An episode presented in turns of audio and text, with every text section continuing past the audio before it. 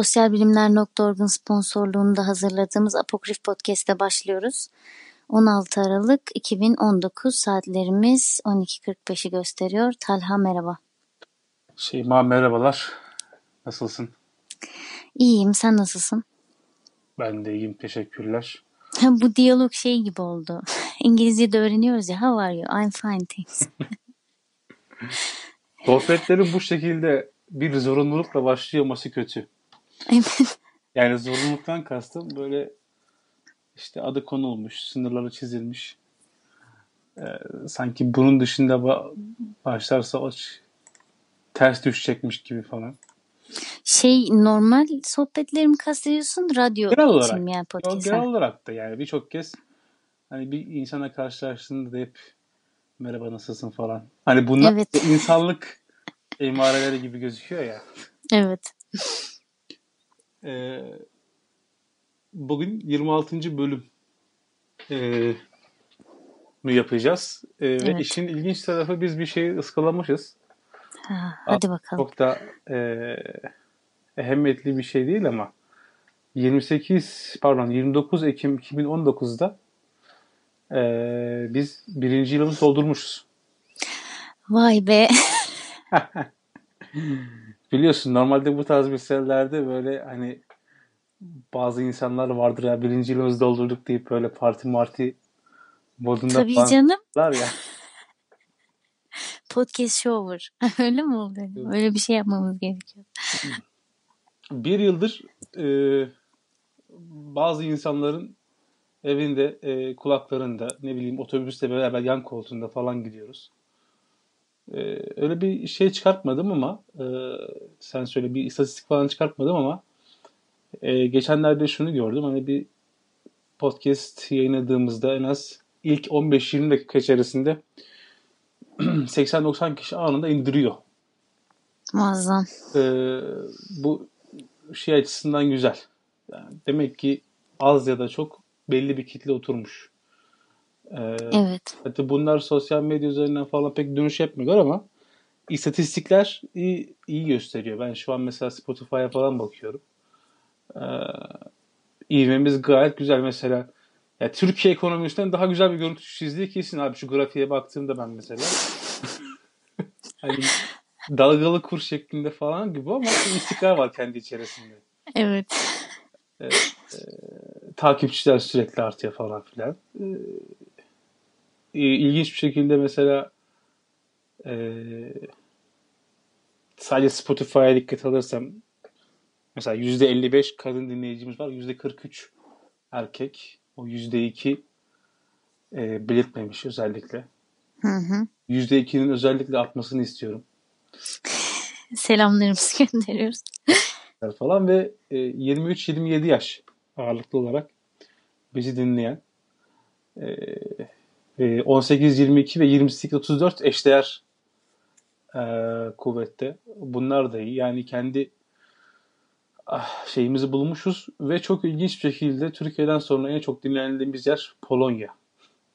Polonya mı? Evet. Polonya ve Enteresan. Almanya'da dinleniyoruz. Ee, tuhaf tuhaf işler bilemiyorum ama e, ez cümle toparlarsak e, bu podcast meselesi biz aslında epeydir yapıyoruz malum. E, bunun öncesi de vardı. Evet. Yani bizim için yeni bir şey değil fakat işte ilginç bir şekilde Türkiye'de ve dünyada böyle bir yükselen trend havasında. Bunun üzerine bazı raporlar falan çıkıyor. Denk geliyorum sağda solda. Bu herhalde şundan olsa gerek Şeyma. Ee, insanların çoğu YouTube ve benzeri platformlarda ya da işte ne bileyim Instagram hikayede ya işte IGTV'de ne bileyim Facebook Watch falan hani sürekli olarak bir video görselin izlenmesi meselesi ve burada hani kendi içerisinde nitelikli bir takip, nitelikli bir içerik e, nispeten belli noktalar olsa da bunun takibi zor herhalde ve o yüzden daha Evet. niş alanlarda bir podcast meselesine eğilme var gibi gözüküyor. Yani tabii teknik anlamda daha e, kolay imkanlar sağlıyor podcast ama ben bunu bir nitelikli arayış olarak görüyorum. En azından bu trend olmasını oradan bağlıyorum ve biz e, az bir Türkçe literatürde kıymetli bir iş yaptığımızı düşünüyorum. Ee, bu konuda katılıyorum. Aslında e, şöyle bir şey de e, söyleyeceğim dinleyenlerimize de. Çünkü bana yorumlar geliyor böyle özellikle hani not tutarak bölümleri dinleyip e, özel notlar tutup onunla alakalı sorularla gelenler oluyor. Hı hı. E, ya da eleştirilerle, yorumlarla. Yani bu da işte o nitelik meselesi işte. Bir şeyler ararken e, ne bileyim bir makale için, bir şey için e, buna denk gelmiş podcast'te ve dinlemeye de devam etmiş. Hmm. Gayet Ve sonra dediğim gibi notlar tutarak dönüş yapıyor. Ha, burada söylemek istediğim şey de lütfen bu tür yorumları ve e, eleştirileri Instagram hesabından Hı. değil mi ve Facebook hesabından da Evet. ulaşabiliyorlar bize. e-posta da atılabilir. Hatta bir yani bir bölümü aslında tamamen bunun üzerine de inşa etmemizde fayda var bence. Evet çok güzel olur çünkü e, hem soru cev- yani cevaplarımızı bu şekilde de verebiliriz hem de e, sorulan veya eleştirilen noktalar da çok Hı hı. e, nokta atışı oluyor. Hı. Onları da aslında başkalarının da görmesi çok önemli. O yüzden kendilerini gizlemesinler insanlar. Lütfen açık yorum yapınız. Ee, tabii bu işte belki podcast kültürüne de uzak bir şey olabilir. Belki o yüzden olabilir. Ya çünkü şöyle e, kendi içerisinde bir gizlilik demeyeyim de bir böyle kendi mağarasından konuşmak orada izleyici olmak hani çok nadiren de olsa sorun olursa işte Telefonla bağlanabilirdi ama podcast olduğu için bağlanamıyor. telefonla joker konuşulmak. Evet. Ee, bu güzel haberden sonra e, daha mı güzel, daha mı kötü olduğunu bilemediğim bir konuya geçmek istiyoruz. Ee, bu hafta neyi konuşacağız? Evet, e, Salo ya da Sodom'un 120 günü olarak Türkçe'ye çevrilen bir film. Hı hı. Film e, Şimdi kim konuşuyor? Hadi bakalım cesaret meselesi. ya cesaret meselesi de ben bu filmi e, yani şimdi film üzerine konuşurken hangi yerden girmekten öte zihnimde farklı meseleler var. E, film ağırlıklı mı olacak konuşmam? E, filmin esinlendiği kitap ve kitabın yazarı ağırlıklı mı olacak? E, kendi zihin dünyam mı olacak ve bunlar arasındaki geçişkenliği sağlayabilecek miyim emin değilim. Ama e, çok basit olarak belki şöyle denilebilir. Madem film üzerinden başladık. 75 yapımı bir film.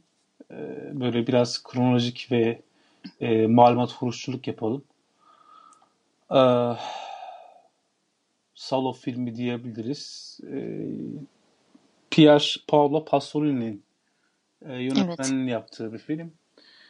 E, Marquis de Sade e, adlı e, edebiyatçının diyebiliriz e, ve felsefecinin e, yazmış olduğu e, öyküden, romandan uyarladığı bir film.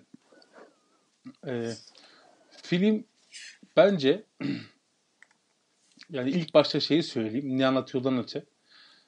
E, böyle bir internette hani en rahatsız edici 10 film ne bileyim en rezil, rezil değil mi de en rahatsız edici işte izleyemeyeceğiniz, sonunu getiremeyeceğiniz 10 film tarzı bir şey deniliyorsa herhalde ilk 3 sırayı falan zorlar.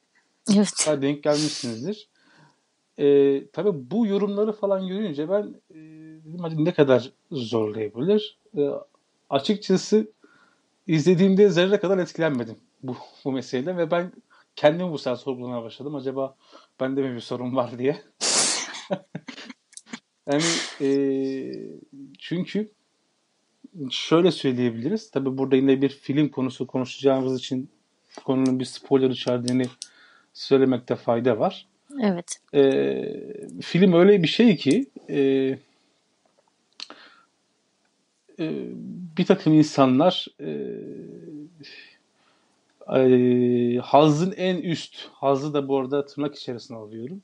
Hazın en üst zirvelerini yaşıyorlar ve burada bir e, işkence, ne bileyim dışkı yeme, pedofili, e, aklına gelebilecek her türlü iğrençlik yani e, cinselliğin artık zirveleri, farklı biçimleri falan. Bunlar var ve bunlar yani e, toplumda normal diye bildiğimiz meselelerin dışındaki şeyler.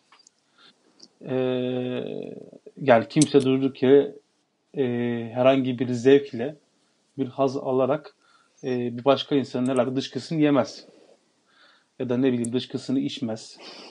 E, tacizi biliriz ama böyle e, kanlı kanlı et yiyecek şekilde dahi bir taciz e, ne bileyim kafasının kesecek kadar falan taciz, taciz, taciz görmeyiz. Yani böyle bu açıdan rahatsız edici gözüküyor ama ben nedense e, bu anlamda bir etki uyandırmadı. Onu söyleyeyim. Çünkü e, bunu yaşayanlar yani sinemalarda e, izleyen ilk nesil falan böyle sosyal medyada falan yazıyorlar. E, bu konu üzerine konuştuğunuzu söyleyince e, birçok kişi şey yapmış.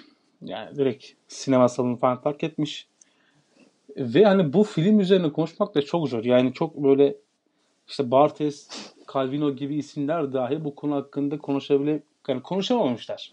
Calvino gibi bir insanın, Bartes gibi bir insanın bile bu konuyu nasıl eleştirebileceğini, bu konuyu nasıl eğilebileceğini dile getirememişken ben kendimi burada yorumlayıcı olarak ne söyleyebilirim çok emin değilim. Ama e, birkaç cümleyle filmin ne anlattığını söyleyip e, sonra artık topu herhalde sana atabilirim diye düşünüyorum. E, net olarak vereceğim bilgiler e, filmde yazmıyor ama yorumlar yani film üzerine eleştiriler eleştiri metinlerinde e, bu görülebiliyor. Film dört bölümden oluşuyor. E, her bir bölüm kendi içerisinde adlandırılıyor. E, mesela ilk bölüm Cehenneme ilk adım. ikinci bölüm Çılgınlık Çemberi. Üçüncü bölüm Bok Çemberi. Dördüncü bölüm Kan Çemberi.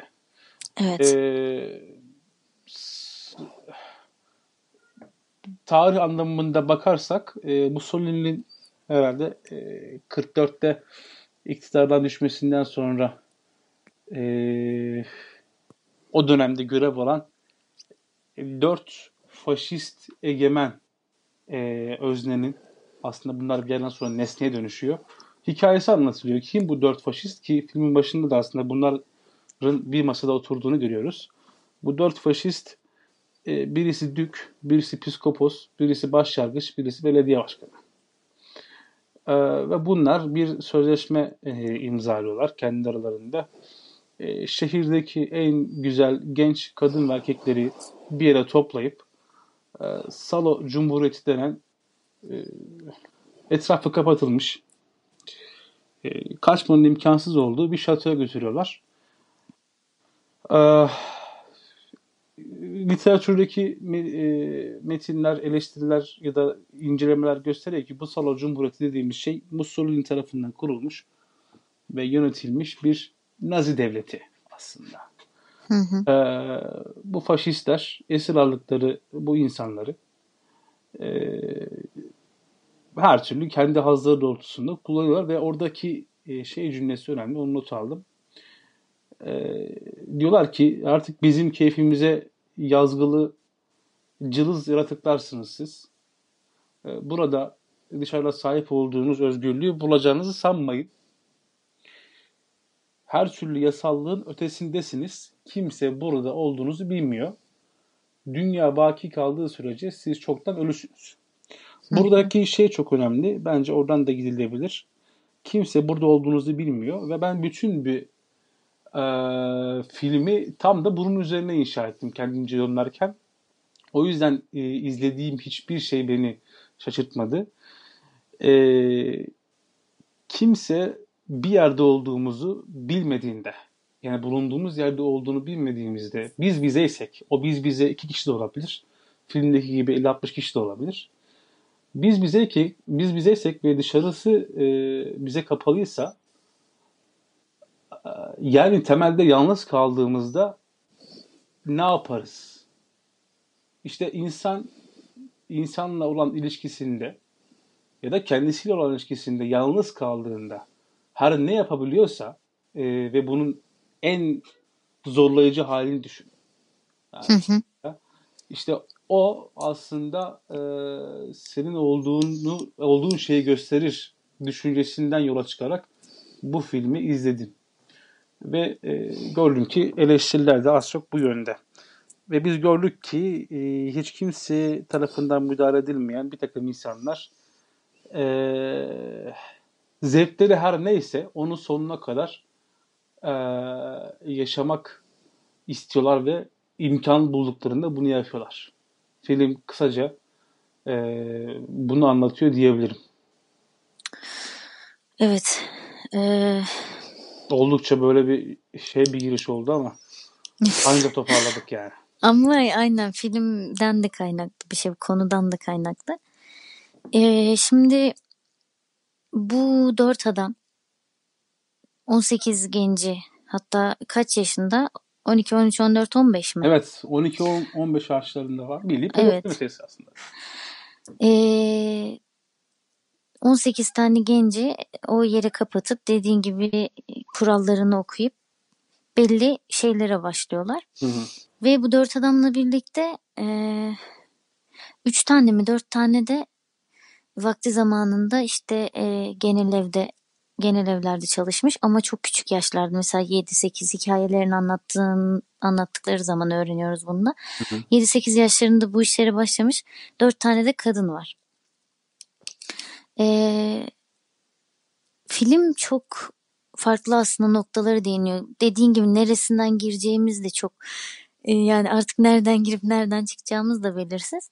Ama mesela anlatı kültürünün üzerine e, inşa etmiş olması da Hı hı. Çok güzel bir nokta. Yani o dört kadın sırasıyla kendi hikayelerini anlatıyor ve o hikayelerden e, işte haz çıkarıyorlar.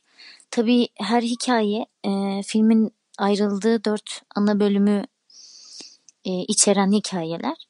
Ona göre hikayeler anlatılıyor ve işte hani oradan haz çıkararak sonra bunu eyleme dökmeleri hı hı. söz konusu oluyor.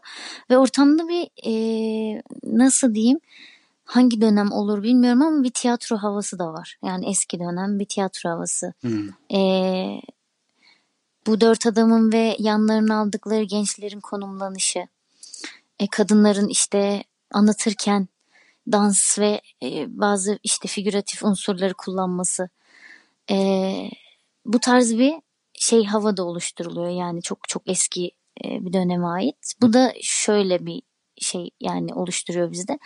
Statü olarak yüksek bu adamlar zaten. Bildiği hatırladığım kadarıyla bir tanesi din adamıydı. Hı hı. E, ee, e, şey dük var. Evet. Belediye başkanı var. Baş yargıç var. Ee, bir de rahip vardı sanırım işte. Evet. Aha, din adamı yani. Dük, görevli. Popos, baş yargıç, belediye başkanı. Evet, statü olarak e, çok önemli yerlere sahipler. Toplumsal anlamda da öyleler E, zaten. Ve bunlarla bize birçok şey gösteriliyor. İşte e, mesela militer yapının zedelediği ruh ayrı.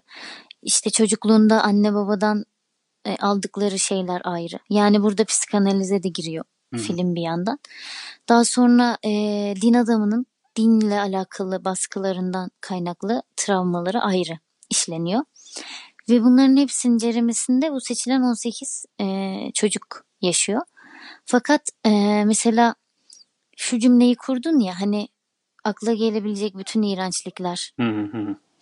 Şimdi aslında bunları şöyle bir çerçevede izleseydik o zaman durum çok daha başka olacaktı. Yani bu 18 çocuk e, mesela 18 yaşında e, seçilseydi ve kendi iradeleriyle oraya gelmiş olsaydı ve iradeleri içerisinde hani her şey denenecek olsaydı o zaman e, film bize çok daha başka bir şey söylemiş olacaktı. Ama zaten yönetmenin de bu tarzda röportajları var. Ee, yani rıza burada, anlamında mı diyorsun? Ha, evet. Burada bize işte faşizmi hissettiren şey o 18 çocuğun e, rızası dışında gerçekleşiyor olması her şey. Hı hı.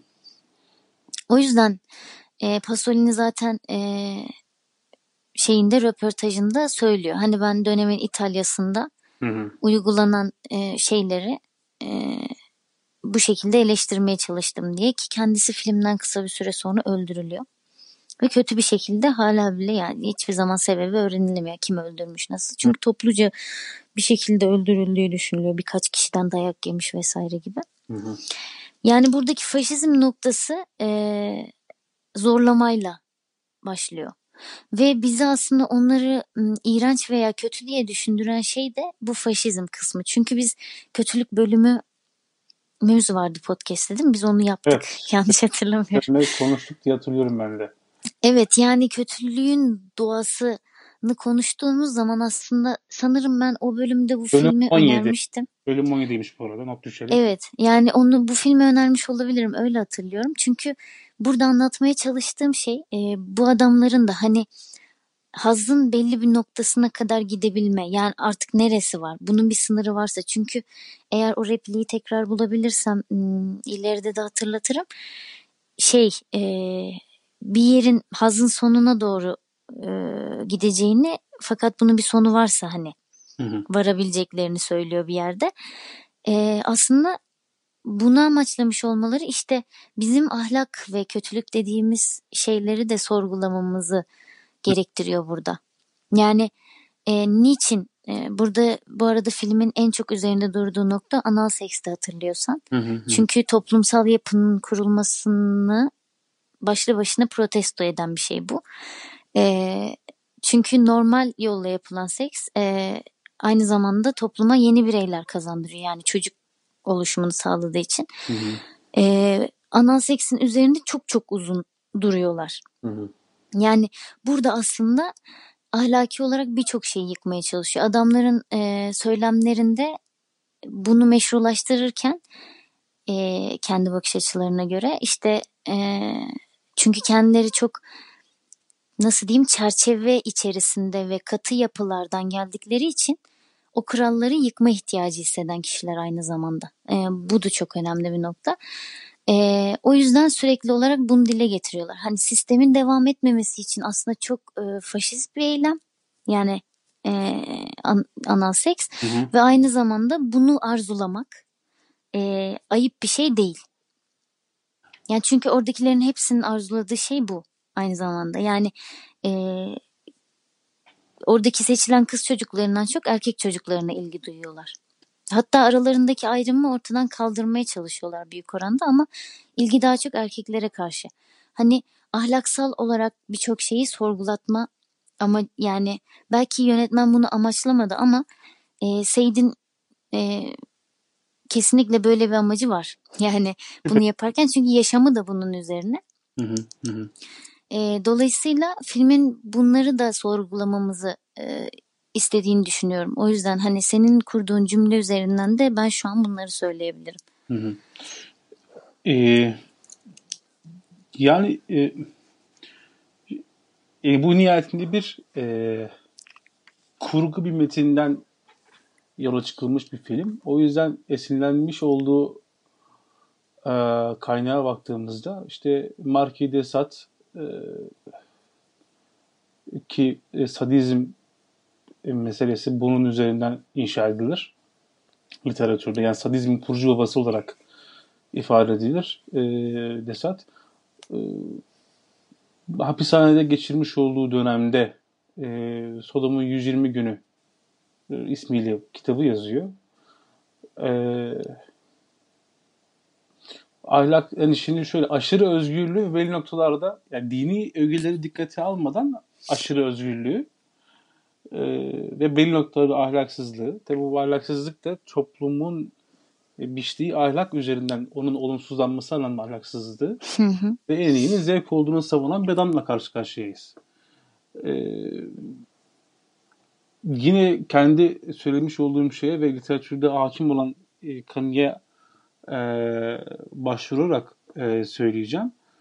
E, adam kitaplarında e, ve özellikle bu yazmış olduğu şeyde kitapta yani kişiler arası bir ilişki kurulduğunda e, insanın insana dair olan bir yanı o yan her neyse e, bir kez yitirildiğinde neler olabileceğini görüyoruz ya. E, o yeni bir ilke ve Desad diyor ki e, işte öyle bir ilke var ki insan artık insanlıktan çıktığında yani bizim insan diye biçtiğimiz bir takım değerleri e, ortadan kaldırdığımızda e, o insan kendi iradını koruma adına e, yürütmüş olduğu şey her neyse onu sonuna kadar götürecek. Ve bu zorunlu olarak e, sadizme varacak. Yani buradaki sadizmden kastımız da yani tek başına böyle bir yani şey bir mazoşistlik ya da ne bileyim bir e, dışarıdaki insanın e, şey, ya da karşıdaki insanı bir şekilde bir işkenceye sokmak ne bileyim başka ona zarar vermek olarak değil. O e, insanın doğasında e, ki senin bahsetmiş olduğun husus da o e, nedeni ne, her ne olursa olsun o itkiyi bilemiyoruz. O kötülüğü barındırdığını e, ve e, belki ondan kaynaklı belki değil ama sonsuz bir e, sorumsuzluk ortaya çıktığında sınırları zorlamakta e, asla kaçınmayacağını biliyoruz. Mesela bu şöyle de bir şey var. Diyelim ki bugün e, e birçok insan sayılarını tabi bilemiyoruz ama e, şunu der kendince bazı inançlı insanlar der ki işte benim bir takım e, işleri yapmamı engelleyen şey inançlarımdır der. Mesela der ki hırsızlık yapmamı engelleyen şey inancımdır. Ya da ne bileyim zina yapmamı engelleyen şey inancımdır. Ya da başka bir şey. Herhangi bir tırnak içerisinde kötü bir şey yapmamış e, engelleyen şey benim inancımdır der. Bunu bütün dinler bir şekilde hatta şey yapar. Hani şunu yapma, bunu yapma, tam tersine şöyle ol, böyle ol tarzında bir takım ilkeler doğrultusunda e, tavsiyeler ve emirlerde bulunur ya. Fakat biz en azından şunu biliyoruz. Ee, belki bunu yine kötülük mevzusunda da konuşmuştuk. Ee, tırnak içerisinde seküler, seküler diyebileceğimiz kanunlar. Çünkü bu kanunlar seküler değil ama e, Türkiye'deki işte medeni kanun, ceza kanunu falan hep Avrupa'dan e, alınma kanunlar. Evrensel anlamda da aslında e, seküler diyebileceğimiz topluluklar tarafından yazılmış. E, seküler bazı e, konulmuş devlet nezdindeki kurallar olduğu için biz mesela hırsızlık yapmıyoruz ya da ne bileyim başka bir adamı öldürmüyoruz. Bugün mesela medeni şey Türk Ceza Kanunu'nda adam öldürmenin bir suçu olmasa e, biz zannediyor muyuz ki kimse kimseyi öldürmeyecek? Suçu varken dahi adam öldürülüyor değil mi? Hı hı. E, velev ki öyle bir suç ortadan kalksın zaten millet birbirini gömecek. E, aslında işte o kural olmadığında ne yapabiliriz'i göstermeye çalışıyor e, Desat ve bunu çok başarıyor. E, emin ol böyle bir atmosfer olduğunda belki bir dışkı yeme konusu gündelik hayatta aklına gelmeyen bir insan aynı zamanda dışkı yemeyi tadabilir. E, ne bileyim yolda geçerken e, sıkıştırabildiği bir kadına taciz edebilir. Onu kendi bünyesine alıp köle gibi yetiştirebilir. Yani sen bu sunuyor aslında. Belli şartlar altında kendini bastırıyorsun.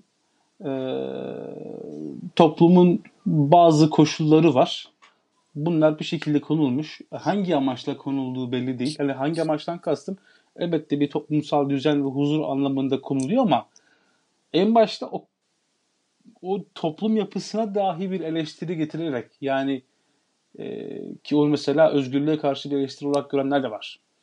Yani en başında işte bir devlet dediğin şey oluşturulduğunda birey ikinci plan atılıyor ve bir takım insanlar çıkıp kurallar koyuyor. Senin işine gelmese de. Bu illaki hı hı. suç teşkil etmesine gerek yok. İşte tam da öylesi bir anda e, sen ne yaparsın deniyor. E, ve bu bize e, yine şunu gösteriyor. İnsanın insanla ilişkisini eğilmemiz gerekiyor. Yani bu bencillik, bu kötülük, bu işte bu mutsuzluk hali sınırlarına kadar yaşamak e, bu, bu nasıl bir insan ki e, yalnız kaldığında veyahut da başında bir e, bekçi olmadığında bu noktaya gelebiliyor ve bunun, bunun cevabı yok. Bunun cevabı yok e, ama bize bunu göstermesi açısından Desat önemli. Fakat bazı insanlar ya da bazı eleştirmenler Desat'ı bu yüzden çok e, şey yapmışlar, dışlamışlar. E, resmen aforoz etmişler. Hatta e, şeyi biliyoruz mesela onu tavsiye ederim. E, Simone de Beauvoir'un e, bir kitabı var. E, Sadı yakmalı yakmalı mıyız diye yani. Hı hı. E, uzun uzun tek tek e, anlatmış e, Sad'ın e, ne yapmaya çalıştığını, e, buradaki temel derdinin ne olduğunu falan. Hatta mesela o genel manasıyla bir mazoşist demememiz gerektiğini falan ifade ediyor. E, bize insanın insanla ilişkisine eğilmemiz gerektiğini göstermesi açısından bence çok kıymetliydi. Hem film hem yönetmen. Hem de e, yönetmenin esin aldığı e, Desad'ın kendisi ve kitabı. Şimdi e, belki hani e, Seyit hakkında okuduğumdan dolayı böyle düşünüyorumdur ama aslında yaşantısı da böyle olan biriydi. Evet. Ve e, ben biraz ahlak konusunda e, hani iyi bir şey önerdiğini düşünmüyorum. yani önermeye çalıştın ama belki e, kitabı okuduğun zaman e, ya da yaşam hakkında bir şeyler okuduğun zaman ya da bu filmi izledikleri zaman insanlar senin dediğin durumları çıkarabilir. E, hani bu ilişkiler bağlamında daha derin düşüncelere girebilir. Yok pratik Ama, yapmış olduğu şeyleri söylemiyorum ben. Ee, işte, sonunda bize yani şöyle bir altyapısı yani. var. İnsan sen busun diyor yani.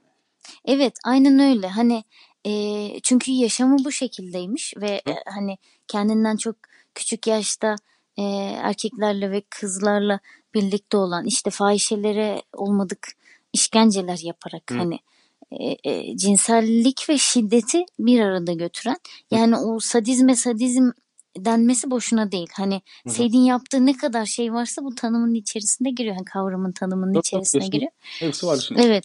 Ve düşün yani adam öyle bir e, şekilde kıvranıyor ki bunları yapabilmek için.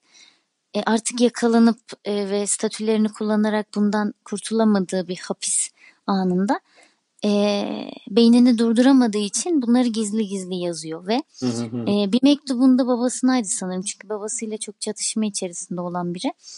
E, şey diyor hani e, yazdıklarımın eğer e, yani hayal ettiklerimin hepsini gerçekleştirmedim. E, umarım gerçekleştirmemiştir. Bilmiyorum çünkü çok insanın canı yanmıştır böyle olmuşsa ama. E, o yüzden evet dediğin gibi yani insan e, o kendi e, hani bu sınır nereye gidiyor ya da bunun sonsuzluğu var mı? Bu nedir? Dediği zaman e, hakikaten o doyumsuz yanını o şiddete veya cinselliğe karşı doyumsuz yanını e, yakalayabilir ki filmde zaten o doyumsuzluğu çok iyi yansıtmışlar. Şu anlamda çünkü artık adamlar ne yapacaklarını yani bir cümlede onu söylüyor. E, işte o sınırsızlıkla alakalı. Ha şöyle bir şey. Orada bir çocuğu öldürecekler. Hı hı. E, hatta şöyleydi. Poposu en güzel olanı seçiyorlar. E, yani o seçme olayını izlerken bile sadece o sahne üzerine bile bir sürü şey söylenebilir. Ve poposu en güzel olanın e, cezası şey ödülü ölüm. Hı hı. E, fakat çocuğun kafasına sıkacaklar. Hani böyle silahı doldurtuyor, şey doğrultuyor ve pat hani bir tetiği çekiyorlar, içi boş. Hı hı. Tabii hani çocuk o sırada korku ve şey o, o sırada işte şu cümleyi kuruyor. Bizim seni öldürme arzumuz senin zekanı aşar. Sonsuzluğun hı. sınırlarına dayanır. Eğer onun bir sınırı varsa tabii. Yani senin bu kadar kolay bırakacağımızı mı zannettin diyor ya bir şey tasarlayacak ve Hı. o tasarlayacağı şeyde bile doyumsuzluk var. Çünkü filmin son sahnesinde e, şiddetin işlendiği ve bizim o adamlarla birlikte onu gözetleme hani dürbünle izliyorlar ya evet. gözetleme konumuna getirildiğimiz o sahnede e, hakikaten dünyada belli e, şeyler gerçekleşirken de bu şekildeydik. Yani kimi dikizciydi, kimisi hiçbir şeyin farkında değildi belki. Çünkü e, biliyorsun çocuklar var birkaç tane de. Bunlar da eli silahlı hı hı. işte şey oranın e, hani şeyini sağlıyorlar yani koruma gibi güvenlik gibi bir şeyler. E, militer kıyafetler böyle onların da değişik şeyleri var. Ve o sahneler gerçekleşirken bir anda hani hiçbir ses duymuyoruz. Sadece çok uzaktan görüntülerini izliyoruz. Kan, vahşet işte bir yerlerini kesiyorlar vesaire. Orada iki çocuk e, dans ediyor bir müzik eşliğinde. Hı. E, ve hani çok sıradan bir muhabbet geçiyor aralarında. İşte kız arkadaşım varmış öyle böyle gibi. E, bu başka bir şeyin de sınırsızlığını yani insandaki bir yapının enteresanlığını da gösteriyor. Hani bu işten müthiş derecede haz almak için bunu tasarlayanlar var ve evet amaçlarına ulaşıyorlar ve bir yandan da kendilerine verili o görevi gerçekleştiren işte kötülüğün sıradanlığını sürdüren Hı hı. e, birkaç o topluluk var yani. Yani bu da bir enteresan bir durum. Yani insandaki o noktanın o umursamazlık önünde bir şeyler gerçekleşirken Hı hı. Ya kayıt, onların dışına kayıtsızlık bırakma. halinden bahsediyorsun herhalde. Evet evet yani e, bunu da enteresan buluyorum. Çünkü hani bu mesela dinlerin dışında ahlak konusunda konuşulurken ya da hani Hı. e, ahlak dinden bağımsızdır ya da şu şu dinden bağımsızdır, vicdan dinden bağımsızdır ya da şundan hani yasalardan bağımsızdır gibi bir şeyler söylenirken e, işte onu sorguluyorsun. O zaman bu vicdan nerede? Bu ahlak anlayışı nerede ya da e, adalet arayışı nerede? Hı hı. Bu kayıtsızlık nasıl olabiliyor? Ee, ya zor soru. Bu bir zorluğu bir yer şurada.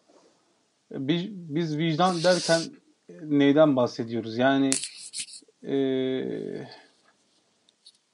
mesela bir duruş sergilemek ise şayet bir kötülük karşısında ee, sesini çıkartmak, işaret etmek. Ee, bakın burada işte oluyor. Burada bir şey yapmalıyız demek ise şayet ee, böylesi bir sorumluluktan uzak duracak bir adama ne diyeceğiz? En fazla vicdansızsın deriz. E sonrası ee, bir tık ötesi şu oluyor. İşte susmadın sıra sana geldi gibi bir şey diyorsun. E, Türkiye'de malum çok yaşıyoruz bunu. E, tamam sırası sana geldi. Sırası gelenler e, eğer bir ders aldıysa vicdan temelli konuşmaya başlıyor. Ama sıra hiçbir zaman kendisine gelmeyecek ve aynı zamanda sorumluluk almak istemeyenler. Yani bu kayıtsızlığa e, ya da bu meseleyle hiçbir şekilde e, ilişki kurmak istemeyenleri ne yapacağız ve bunları nasıl suçlayacağız ve bunları suçlamalı mıyız? E, bu biraz şununla da hani sanki bağlantılı gibi. Tabii bu sosyal medyada yaşıyor olmanın da getirdiği bir handikap da olabilir ama genellikle bu şekilde. E, diyelim ki bu örneği daha önceden belki vermişimdir. E, Japonya'da deprem oluyor. E, hayatında Japonya ile ilgili herhangi bir anısı, herhangi bir şey olmamış. Ne bileyim bir Japon arkadaş da olmamış. Bir Japon yemeği dahi yememiş. Mı? Hani Japonya hiçbir e, hikayesi olmayan bir adam işte e, sosyal medyadan Japonya'ya baş sağlığı falan diyor. İşte e, diyor ki hani dualarımız sizinle falan diyor. Şimdi bu bunu derken toplumun bir kesimi aynı zamanda senden de bu konuda ya Japonya hakkında bir şey söylesene tarzı bir, bir şey istiyor. Yani bunu dile getirmeni istiyor. Ya da benzer hikayenin işte ne bileyim dini ve resmi bayramlarla da eee dile getirilmesini istiyor. Madem bu ülkede yaşıyorsun 29 Ekim'i kutla kardeşim falan diyor. Ya da ne bileyim madem burası memlekatçı Müslüman ülke ise Ramazan bayramında da şey yap yani bayramımızı al ya da e, çok daha basit yani selam aleyküm dediğinde de e, aleyküm selam demek istem, istemeyen bir adamın merhaba diye cevap vermesinde e, ki bu bir kayıtsızlık hali aslında orada bir e, hemen ansızın bir böyle bir sorumsuzluk örneğiymişçesine e, mevcut hakim e, algının e, dışına itiliyorsun ya. Peki hakikaten bunu istiyorsa ne olacak? Yani bir insan bunu istediğinde kendisine dokunmasa dahi, dokunsa dahi de aslında İstiyorsa ne yapacağız? Yani bu kuralları kim koyuyor? Bence Sad'ın e, temel derdi biraz da burayı kurcalamak gibi gözüküyor bana. Yani evet. bunun e, böylesi bir yazarın e, bizim zihinlerimizi biraz böyle titretmesinin ya da ne bileyim ra, tırnak içerisinde rahatsız etmesinin biraz da sebebi burada gibi. Çünkü biz zaten gündelik hayatta, default modda e, belirli ilkeler, ahlaklar, dürtüler üzerine bir şekilde yaşayan, yani bunların çok üstüne çıkmayan, e, inanmayan bir insan dahi olsan selam aleyküm dediğinde aleyküm selam diyen insanlarız.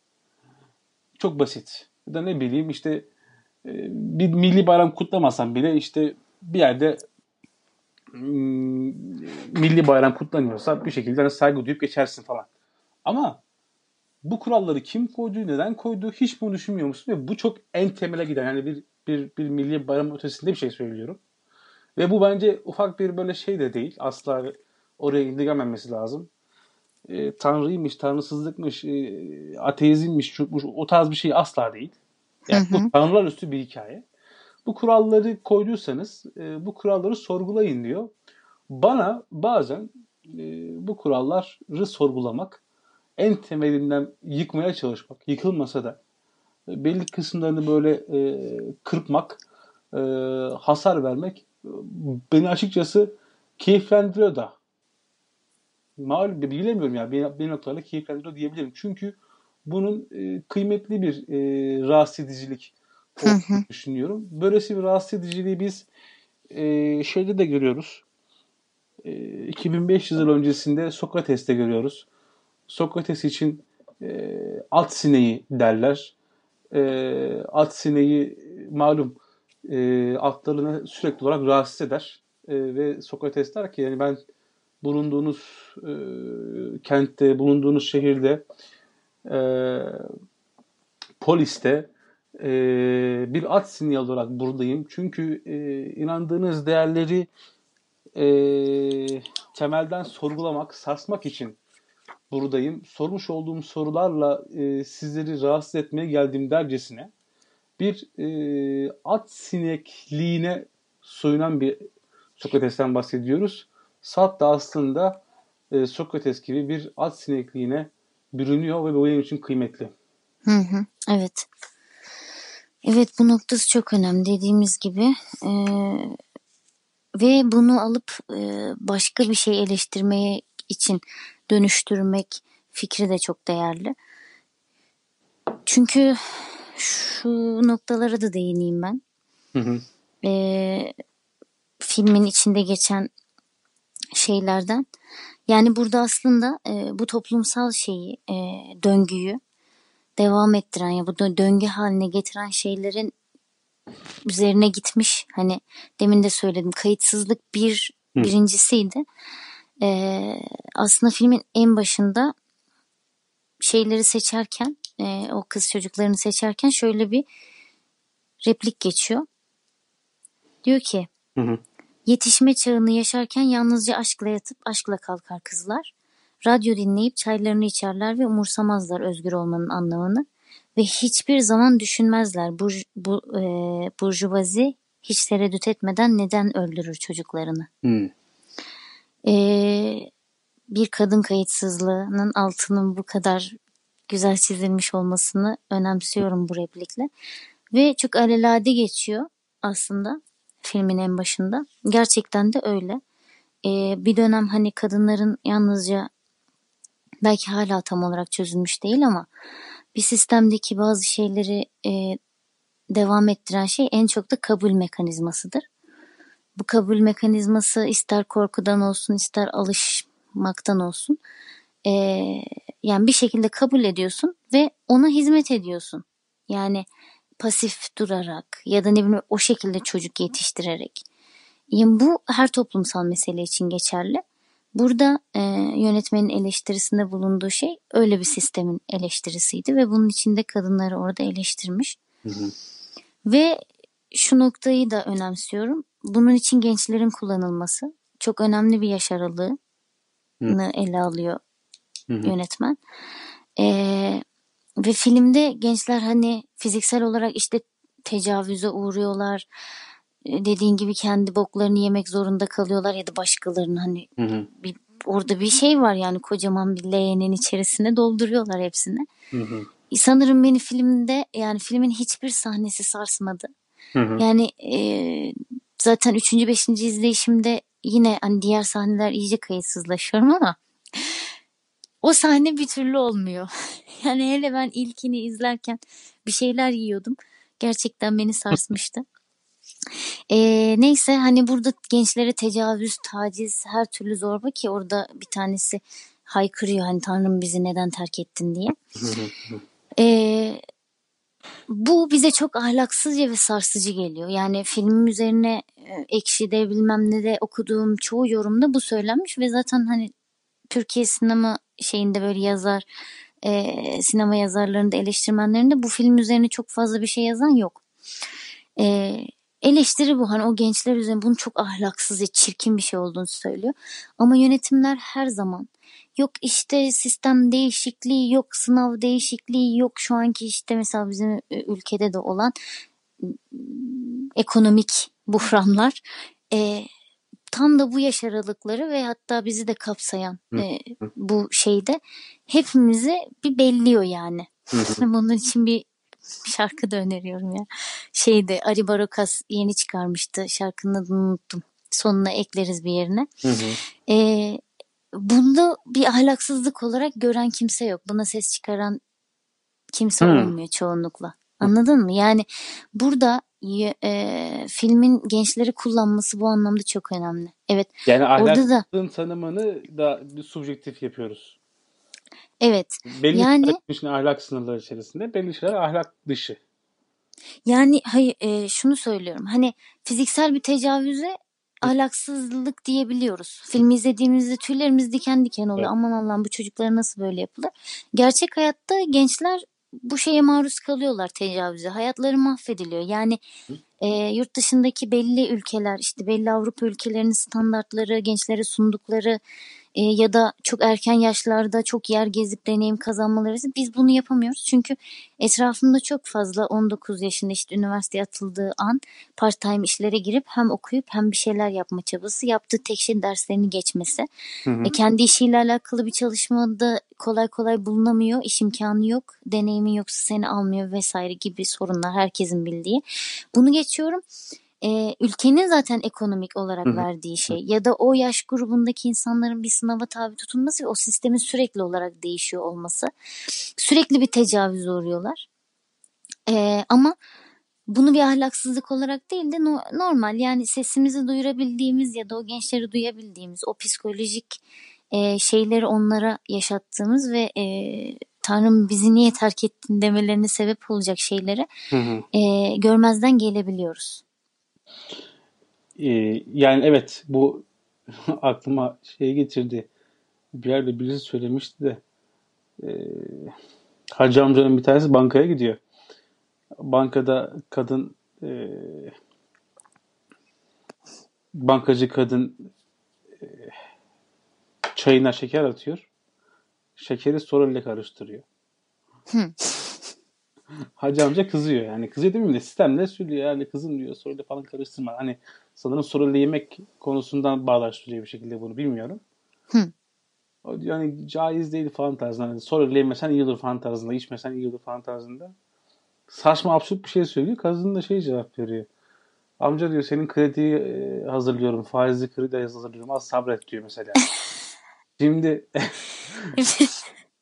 yani senin dediğin şey bana bunu getir, aklıma getirdi. Ee, bütün o olağan, olağanmış gibi gözüken ahlaksızlıkları e, bir kenara bırakıp e, kendi ahlakımız üzerinden belli meseleleri e, ahlak üzerinden değerlendirmek. İşte ne bileyim falancanın bir yerde birlikte öpüşüp koklaşması ahlaksızlıkken bir başka bir şeyin ahlaksızlık olarak değerlendirilmemesi ve bunun hani genellikle gençler üzerine olması. Bu biraz da sanırım şey de olabilir. Ee, e, nihayetinde burada e, ya ben mesela şeyi çok katılmıyorum da hani bir filmde iki tür genel bir eleştiri var sana ya da inceleme var diyebilirim. Bir kesim tamamen filmin çekildiği dönemdeki e, atmosfer üzerinden faşizm e, eleştirisi adı altında bazı incelemeler yapıyor. Bir kesim de tamamen öykünün e, şey e, filmin esinlenmiş olduğu e, Marquis de Sade'ın e, eseri üzerinden ve onun dönemi üzerinden ve yazarının temel felsefe görüşleri üzerinden e, ele alıyor. İkisi aslında ayrı yani mutlaka kesiş noktalar vardı. Birisi oraya faşizm boyutundan bakarken birisinin kendi içerisinde bir felsefesi var ve bu faşizmin öte bir şey. Çünkü nihayetinde e, Desad'ın bulunduğu dönemde faşizm maşizm yok. Böyle bir hikaye yok yani. Orada daha böyle e, felsefi ve işte ne bileyim bir erdem üzerinden e, yürüyen, erdem ilmileri tabii, evet. bir husus. Ben daha çok ikinci plandaki kısımda bakıyorum. E, ama gençler meselesi sanırım şu yüzden olabilir. Her ikisinde de aslında ortak bu. Hani e, en nihayetinde bu bir toplumsal mühendislik. Ve bu toplumsal mühendislik e, tıpkı bir e, ilk, ilkokulun başında okumuş olduğumuz ant gibi ya da bir resmi ideolojinin e, tornasına giriyor olmamız gibi bu toplumsal mühendislik e, ağaç yaşken eğilir mantığıyla gençler üzerinden inşa edilecek. Her ne yapılıyorsa. E, gençler üzerinden inşa edilen öğreti nesilden nesile aktarılacak vesaire. Aslında o yüzden de ilk başında işte 7'li yaşlarında 8 yaşlarındaki gerilerde çalışan kadın aslında sonraki kuşaklar geldiğinde onlara kendi hikayesini anlatıyor. O da aslında ağaç yaşken eğilmişti ve e, yıllar sonra başka ağaçlara kendi hikayesini anlatıyordu. Hı hı. Bu yönü var. E, yani genç meselesini bu yüzden önemsiyorum ve e, buraya bağlayabilirim zannımca. E, ikinci husus da e, az önce söylemiş olduğum şeyi tekrar ederek e, en azından benim konu hakkındaki e, düşüncelerimi nihayetlendirmek istiyorum. E, faşizm eleştirisi şüphesiz burada var. E, film bağlamında var ama e, Desad'ın felsefe üzerinden bu meselenin okunması gerektiğini daha e, uygun buluyorum ve e, Simon de Beauvoir'un e, bölüm içerisinde ismini zikrettiğim Sadı Yakmalı mı kitabında e, kısa bir risale okunmasını tavsiye ederim. Oradan bir anekdotla e, en azından ben sözümü bitirmek isterim bu konu hakkında. E, bence kıymetli bir e, son olur benim için. E, şöyle söylüyor Desat. E, doğrusu Simon de Beauvoir Sad, Sad hakkında konuşuyor. E, diyor ki Sad'ın erdemi herkesin yalnız kendi kendine utançla itiraf ettiği şeyi yüksek sesle bağırmasında değil, Sat bu işin kavgasını da üstlenmiştir. Kayıtsızlığa karşı kıyıcılığı seçmiştir. Bireyin insanların kötülüğünden çok kendisinin iyi niyetine kurban gittiğini sandığı şu çağda bu kadar yankı uyandırması da bundandır. Bu müthiş iyimserliği yıkmak konusunda bireyin yardımına koşmuştur Sat. Zindan köşelerinin yalnızlığında Descartes'in getirdiği entelektüel geceyle kıyaslanabilir bir ahlak gecesi yaratmıştır.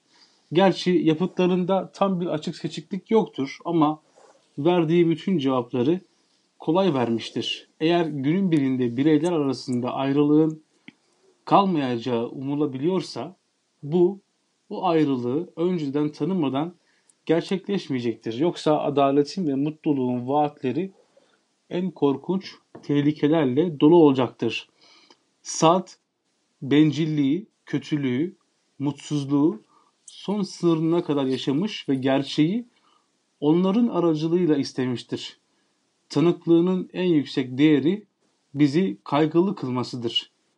Sat günümüzde türlü görünümler altında dönen temel soruna eğilmemizi istiyor bizim.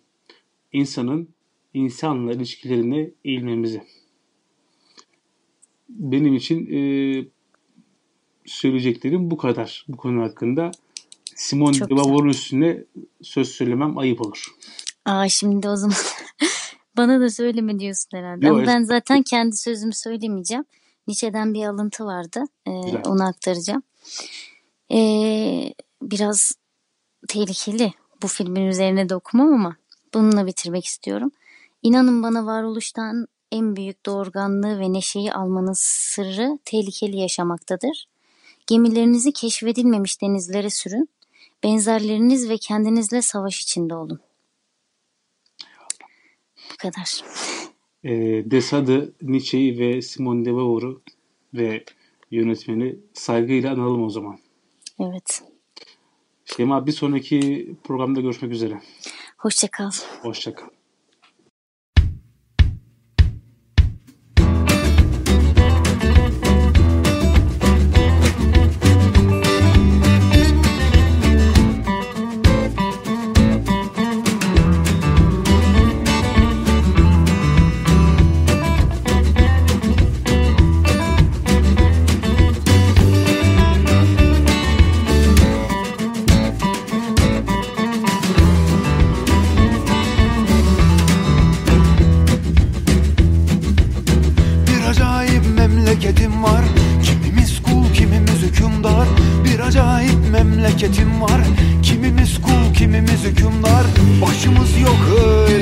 yaşarız,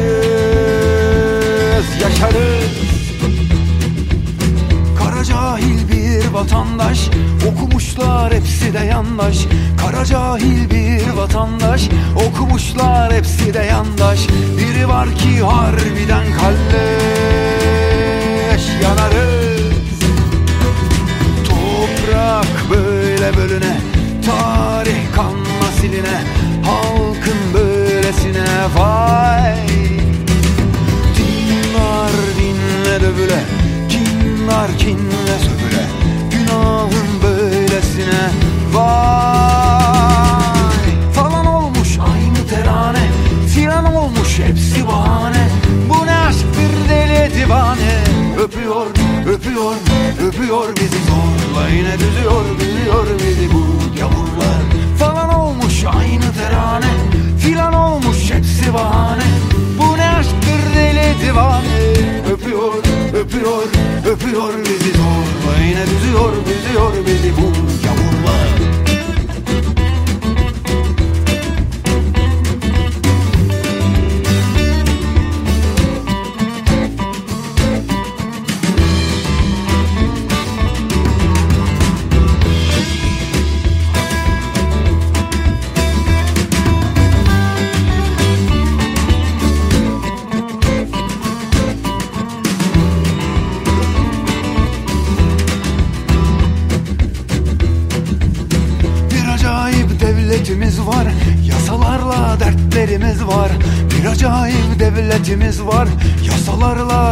dertlerimiz var Oturup da öylece bakarız Bakarız.